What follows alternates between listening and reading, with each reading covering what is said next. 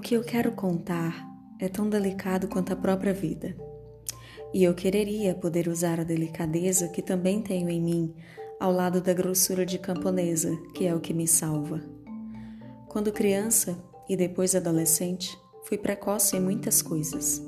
Em sentir um ambiente, por exemplo, em apreender a atmosfera íntima de uma pessoa.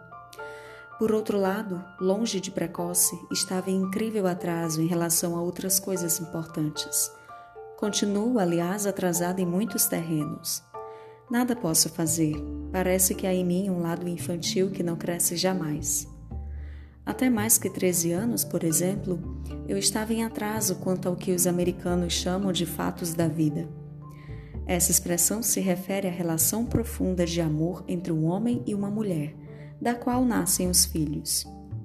Ou será que eu adivinhava, mas turvava minha possibilidade de lucidez para poder, sem me escandalizar comigo mesma, continuar em inocência a me enfeitar para os meninos? Enfeitar-me aos 11 anos de idade consistia em lavar o rosto tantas vezes até que a pele esticada brilhasse. Eu me sentia pronta então.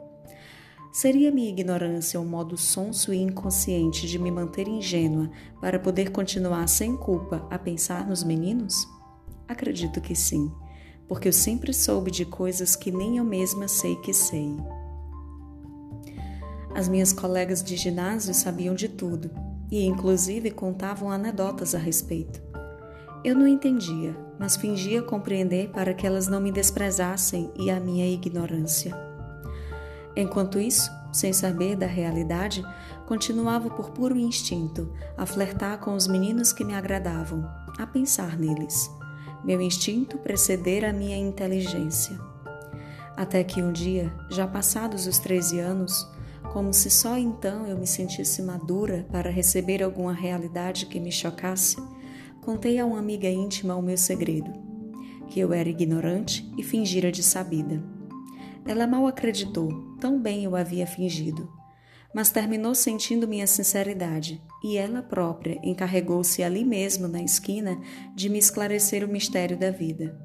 Só que também ela era uma menina, e não soube falar de um modo que não ferisse a minha sensibilidade de então. Fiquei paralisada olhando para ela, misturando perplexidade, terror, indignação, inocência mortalmente ferida. Mentalmente eu gaguejava. Mas por quê? Mas para quê? O choque foi tão grande e por uns meses traumatizante que ali mesmo na esquina jurei alto que nunca iria me casar. Embora meses depois esquecesse o juramento e continuasse com meus pequenos namoros. Depois, com o decorrer de mais tempo, em vez de me sentir escandalizada pelo modo como uma mulher e um homem se unem, passei a achar esse modo de uma grande perfeição e também de grande delicadeza. Já então eu me transformara numa mocinha alta, pensativa, rebelde, tudo misturado a bastante selvageria e muita timidez.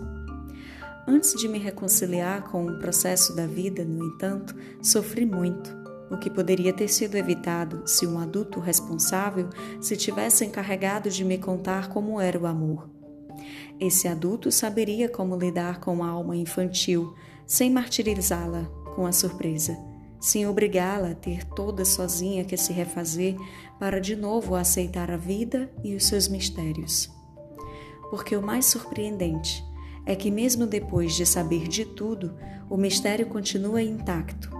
Embora eu saiba que de uma planta brota uma flor, continuo surpreendida com os caminhos secretos da natureza.